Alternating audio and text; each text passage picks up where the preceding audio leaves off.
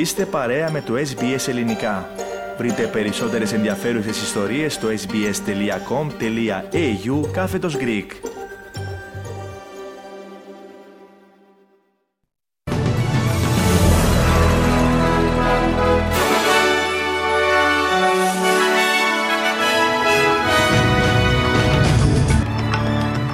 Επικρίσεις δέχεται ο Πρωθυπουργός Άνθονι Αλμπανίζη για την απόκρυψη της επίθεσης του κινέζικου πολεμικού ναυτικού κατά Αυστραλιανού προσωπικού.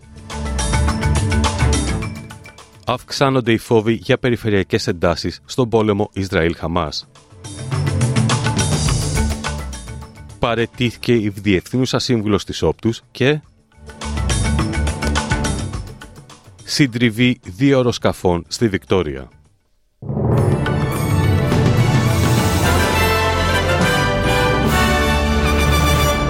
Ακούτε το κεντρικό δελτίο ειδήσεων του ελληνικού προγράμματος της ραδιοφωνίας SBS.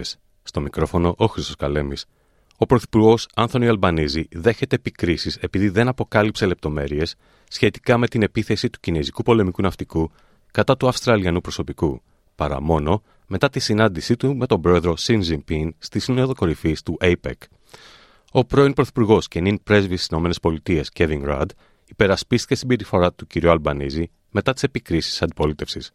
Από την πλευρά του Υπουργός Άμυνας Ρίτσαρντ Μάρλς, είχε καταστήσει τις αντιδράσεις της Αυστραλίας για το περιστατικό στις κινέζικες αρχές. Ο κύριος Ραντ δήλωσε στο ραδιόφωνο ABC ότι η φύση των όποιων διαβουλεύσεων μεταξύ του Πρωθυπουργού και των παγκόσμιων ηγετών είναι εμπιστευτική, κάτι που, όπως λέει, αποτελεί μακροχρόνια πρακτική τόσο των κυβερνήσεων των φιλελευθέρων όσο και των εργατικών. Με τη σειρά της η ανεξάρτητη γερουσιαστής Τζάκι Λάμπη δήλωσε στο Sky News ότι το περιστατικό θα έπρεπε να είχε τεθεί στη Σύνοδο Κορυφής. You can't sit there and pretend you're going to be nice on trade while this is going on with our own Navy people that could have brought more harm to them and without raising this. This is just ridiculous. What happened to the friendship and the trust? Ένα πρώην στρατιωτικό αεροσκάφος συνετρίβη στα νερά της Χερσονήσου Μόρνιγκτον της Μελβούνης αφού συγκρούστηκε στον αέρα με ένα ακόμα πρώην πολεμικό αεροσκάφος. Οι υπηρεσίες έκτακτης ανάγκης κλήθηκαν για το περιστατικό στο Port Phillip Bay, περίπου 12 χιλιόμετρα δυτικά του Mount Martha, χθες το μεσημέρι. Τα 2 αεροσκάφη συγκρούστηκαν με ένα εξ αυτών, το οποίο μετέφερε 2 ανθρώπους να καταλήγει στη θάλασσα. Το δεύτερο αεροπλάνο, που επίσης μετέφερε 2 επιβάτες, προσγειώθηκε με ασφάλεια στο αεροδρόμιο Έσεντον. Σωστικές ομάδες συνεχίζουν την έρευνα για τον εντοπισμό των 2 αγνοωμένων. Περισσότερα για το θέμα αυτό στη συνέχεια του προγραμματός μας. Οι αντάρτες Χούτι της Ιεμένης δηλώνουν ότι κατέλαβαν ένα Ισραηλινό πλοίο στη νότια ερυθρά θάλασσα, αυξάνοντας τους φόβους ότι οι περιφερειακές εντάσεις σχετικά με τον πόλεμο Ισραήλ-Χαμάς εξελίσσονται σε ένα νέο μέτωπο. Το γραφείο του Ισραηλινού Πρωθυπουργού Μπένιαμιν Νετανιάχου αναφέρει ότι το πλοίο Galaxy Leader συνδέεται με έναν Ισραηλινό δισεκατομμυριούχο. Κατασχέθηκε, ωστόσο επιμένει ότι δεν έχει Ισραηλινές διασυνδέσεις ή Ισραηλινό πλήρωμα σε αυτό.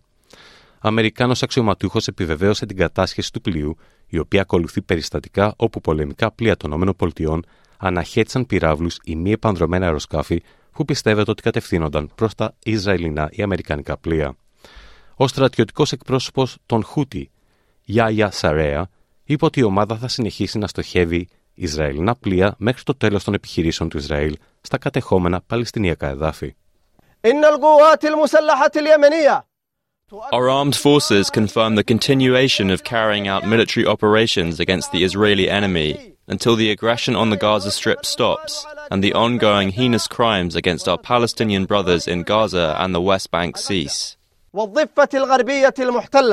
Η υποστηριζόμενη από το Ιράν ομάδα είπε ότι έχει πάρει το πλήρωμα ως ομήρους αφού οδήγησε το πλοίο σε λιμάνι της Ιεμένης. Εν τω μεταξύ, το Ισραήλ έδωσε στη δημοσιότητα εικόνες από μια σύραγγα της Χαμάς κάτω από το νοσοκομιακό συγκρότημα Αλ-ΣΥΦΑ. Η Χαμάς είχε αρνηθεί επανειλημμένα ότι χρησιμοποιούσε το νοσοκομείο ως κέντρο διοίκησης και ελέγχου της οργάνωσης. Να σημειωθεί πως ο απολογισμός των νεκρών στη λωρίδα της Γάζας έχει φτάσει τους 12.300, συμπεριλαμβανομένων 5.000 παιδιών, σύμφωνα με τις υγειονομικές αρχές της Γάζας. Περισσότερα στη συνέχεια του προγράμματός μας. Η διευθύνουσα σύμβουλος της Όπτους, Kelly Bayer Rosemary, παραιτήθηκε από το αξίωμά της στον απόϊχο της διακοπής λειτουργίας στον κολοσσό των τηλεπικοινωνιών στις 8 Νοεμβρίου. Η ίδια δήλωσε ότι ήταν τιμή της να υπηρετήσει την εταιρεία και πως τώρα είναι κατάλληλη στιγμή για να αποχωρήσει. Η κυρία Ρόσμαριν βρέθηκε στο επίκεντρο έντονης κριτικής μετά την παναυστραλιανή διακοπή της λειτουργίας της Όπτου, η οποία προκάλεσε τον αποκλεισμό 10 εκατομμυρίων πελατών της στις αρχές του μήνα. Να θυμίσουμε πως κατά τη διάρκεια της ακρόασης της Παρασκευής στη Γερουσία είχε απορρίψει τους ισχυρισμούς ότι δεχόταν πιέσεις να παραιτηθεί. Περνάμε σε ένα άλλο θέμα. Η νομοθεσία έκτακτης ανάγκης που πέρασε σπευσμένα από το Κοινοβούλιο για την εφαρμογή αυστηρότερων όρων χορήγησης βίζας σε 93 άτομα που αποφυλακίστηκαν από το Κέντρο Κράτησης Μεταναστών μπορεί να αντιμετωπίσει νομική αμφισβήτηση. Ο συνταγματολόγος Τζορτ Βίλιαμς είπε ότι η νομοθεσία που ψηφίστηκε την περασμένη εβδομάδα και απαιτεί τη χρήση βραχιολιού παρακολούθησης και επιβάλλει φυλάξη σε όσους παραβιάζουν τις αυστηρές απαιτήσεις αναφοράς στις αρχές μπορεί να είναι εκτός του πεδίου των εξουσιών της κυβέρνησης. Η Ομοσπονδιακή Κυβέρνηση υπερασπίστηκε και πάλι την απόφασή της να μην νομοθετήσει νωρίτερα πριν από την απόφαση του Ανώτατου Δικαστηρίου, η οποία οδήγησε στην απελευθέρωση των μεταναστών, ορισμένοι από τους οποίους έχουν καταδικαστεί για σοβαρά εγκλήματα όπως βιασμούς και δολοφονίες. Ο γερουσιαστής των Εθνικών, Barnaby Joyce, δήλωσε στο κανάλι 7 ότι η νομοθεσία, η οποία πέρασε με διακομματική υποστήριξη μετά από τροπολογίες αντιπολίτευσης, θα έπρεπε να είχε γίνει πριν από την απόφαση του Ανώτατου Δικαστηρίου. I mean, all those amendments that you just talked about are Peter Dutton's amendments. What on earth is going on? They got a 6-month warning about this. 6 months ago, they started saying, well, mate, you're on shaky ground. Well, the shaky ground just opened up. Η ανεξάρτητη βουλευτής της Βικτόριας, Μόιρα Ντίμινγκ, δηλώνει ότι θα καταθέσει αγωγή δυσφήμισης κατά του ηγέτη των Φιλελευθέρων της Βικτόριας, Τζον Πεσούτο, αφού δήλωσε ότι η προσπάθεια να λυθούν οι διαφορές τους απέτυχε. Η βουλευτής διαγράφηκε από το Κοινοβουλευτικό Κόμμα των Φιλελευθέρων αφού συμμετείχε σε μια συγκέντρωση κατά των τρανσεξουαλ τον Μάρτιο, η οποία διαλύθηκε από μια ομάδα μασκοφόρων που χαιρέτησαν αναρισιστικά. Η κυρία Ντίμινγκ είχε εκδώσει αρκετές ειδοποιήσεις για δυσφήμιση που αφορούν τον κύριο Πεσούτο σχετικά με τα σχόλιά του μετά την εκδήλωση, υποστηρίζοντας ότι την κατηγόρησε δημοσίως ότι είναι συμπαθής στους Ναζί και χρησιμοποίησε τον ισχυρισμό αυτό για να την εκφοβήσει και να την απειλήσει με αποπομπή. Κάτι που ο κ. Πεσούτο αρνήθηκε. Όπως είπε, έκανε μια τελευταία προσπάθεια διαμεσολάβησης προσφέροντας να συναντηθεί με τον κ. Πεσούτο και τον πρόεδρο του Πολιτιακού Κόμματος Phil Davis χθες το απόγευμα, αφού μια τρίωρη συνεδρία διαμεσολάβησης μεταξύ των δύο το Σεπτέμβριο δεν κατέληξε σε κάποιο αποτέλεσμα. Ένας Ουκρανός έφηβος που μεταφέρθηκε στη Ρωσία από την κατεχόμενη πόλη Μαριούπολη επέστρεψε και πάλι στην πατρίδα του.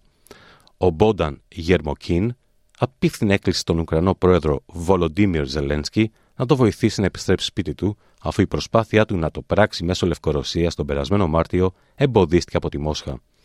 Η Ουκρανία αναφέρει ότι 20.000 παιδιά έχουν μεταφερθεί παράνομα στη Ρωσία από την εισβολή των Ρώσων στη χώρα τον Φεβρουάριο του 2022.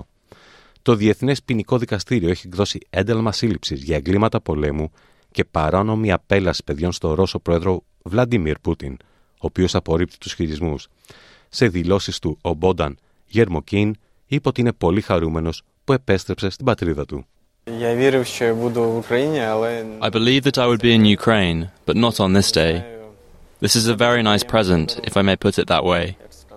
My emotions are overwhelming, all good, with the feeling that Ukraine needs me.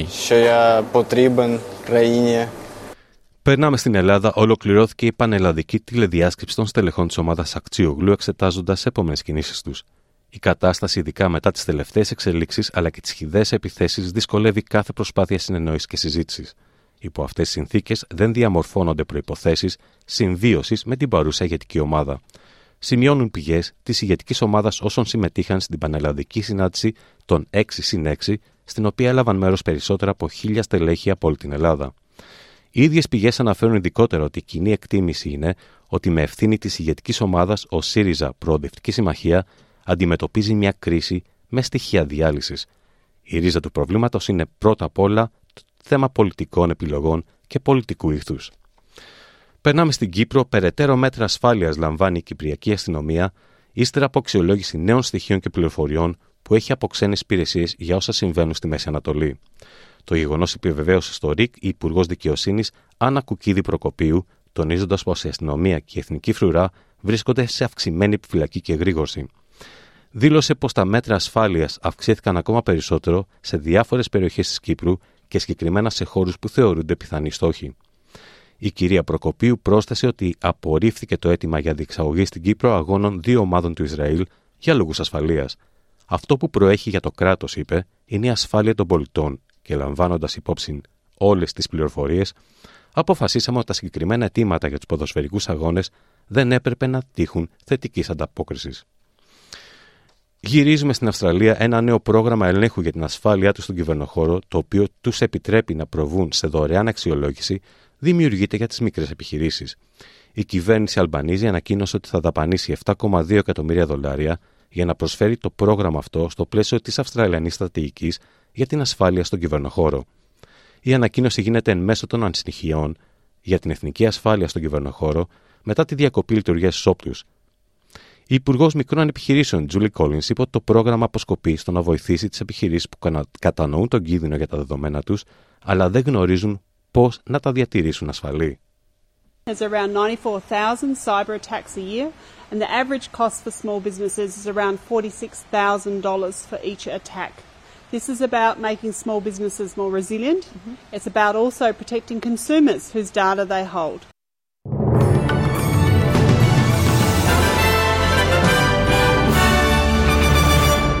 Στις συναλλαγματικές ισοτιμίες, $1 Αυστραλίας ισούται με 59 λεπτά του ευρώ και 65 σεντς του αμερικανικού δολαρίου. Στα αθλητικά, ο Novak Djokovic επιβεβαίωσε την κυριαρχική του απόδοση στον τελικό του ATP Finals και στέφθηκε πρωταθλητής για 7η φορά στην τελική διοργάνωση της σεζόν. Ο Σέρβος νούμερο 1 της παγκόσμιας κατάταξης πραγματοποίησε συγκλονιστική εμφάνιση κόντρα στον 22χρονο Ιταλό Γιάννη Ξίνερ και κατέκτησε το ATP Finals με 2-0 σετ. Ο Κώστας Νεστορίδης εισήχθη ξανά στο νοσοκομείο το Σάββατο, αφού η κατάσταση της υγείας του δεν είναι καλή και ο γιος του, με ανάρτησή του στα social media, ευχαρίστησε τους πάντες για το ενδιαφέρον τους, τονίζοντας ότι ο θρύλος του ποδοσφαίρου της ΑΕΚ είναι σε καταστολή και η κατάστασή του είναι δύσκολη.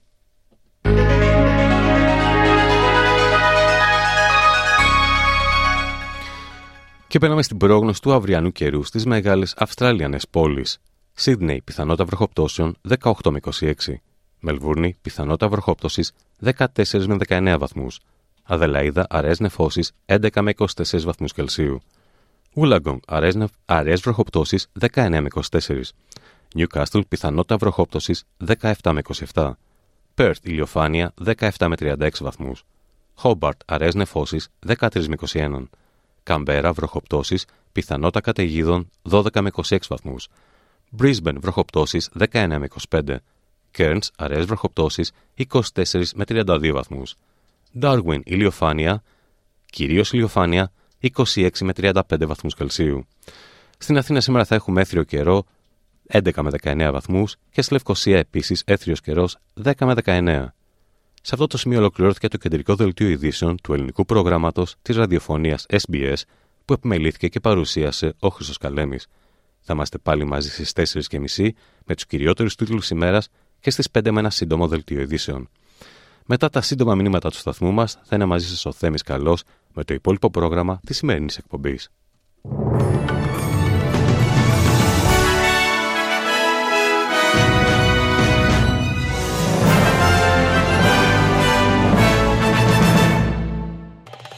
Κάντε like, μοιραστείτε, σχολιάστε, ακολουθήστε μας στο Facebook, στο SBS Greek.